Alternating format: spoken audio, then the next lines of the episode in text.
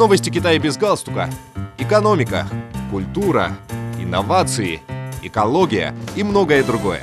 Обо всем этом без политики. Дорогие друзья, вы слушаете новости Китая без галстука.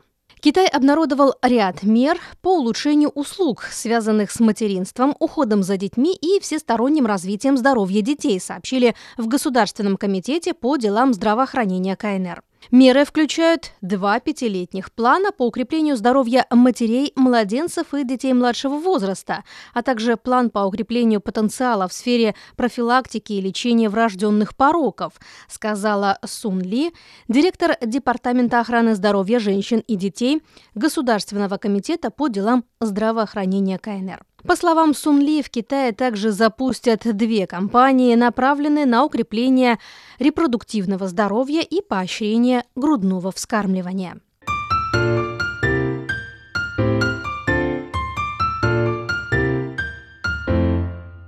В этом году в Пекине будет построено или открыто несколько музеев и парков, сообщили в Управлении культурного наследия города. Строительство филиала столичного музея, связанного с Великим каналом Пекин-Ханчжоу, планируется завершить в районе Тунчжоу, и он откроется для публики к концу этого года. Также будет завершен проект демонстрационные зоны по сохранению и использованию объектов национального историко-культурного наследия «Три холма» и «Пять садов», где расположены многие исторические культурные памятники, в том числе императорские сады династии Цин. В этом году будет реализован проект реконструкции музея в месте расположения гробницы Дабаотай, относящейся к династии Западная Хань, а также начнется строительство национального археологического парка Лю-Лихэ. По состоянию на конец 2022 года в Пекине было зарегистрировано 215 музеев. И за прошлый год было проведено почти 500 выставок и мероприятий, рассказал глава вышеупомянутого управления Чэнь Миндзе.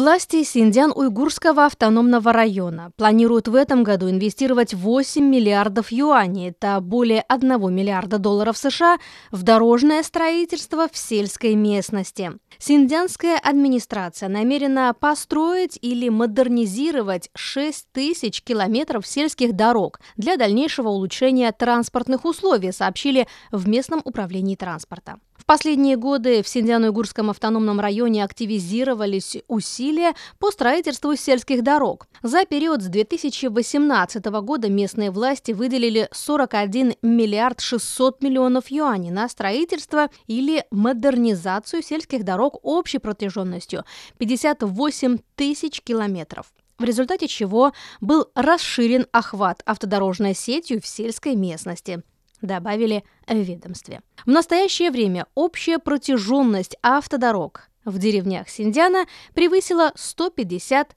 тысяч километров. Напомним, что общий объем инвестиций Синдиана в дорожное строительство в 2023 году составит 83 миллиарда 200 миллионов юаней.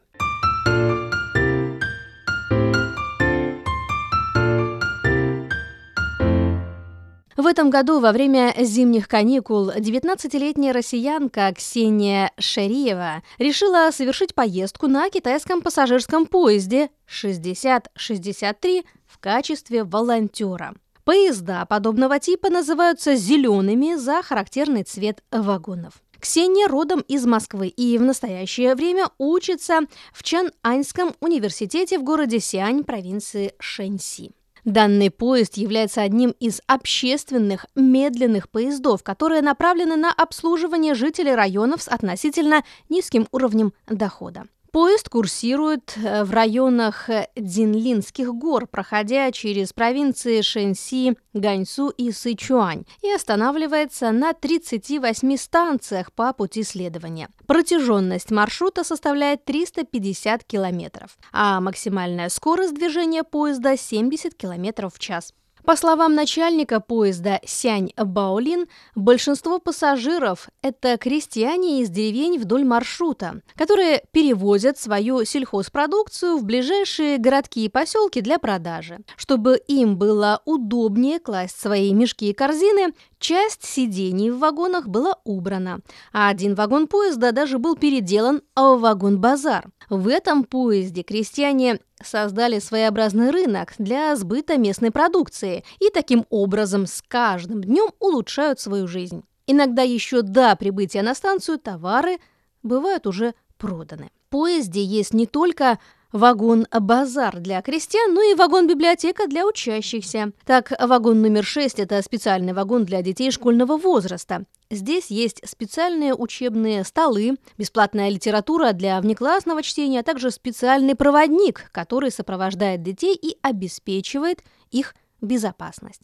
После путешествия на поезде 6063 Ксения поделилась своими впечатлениями в своем телеграм-канале. Мои родители надеются, что я узнаю больше интересных подробностей о жизни в Китае, сказала Ксения. Эта поездка подарила мне яркие впечатления. Надеюсь, что у меня будет больше возможностей открыть для себя необычный Китай, добавила девушка.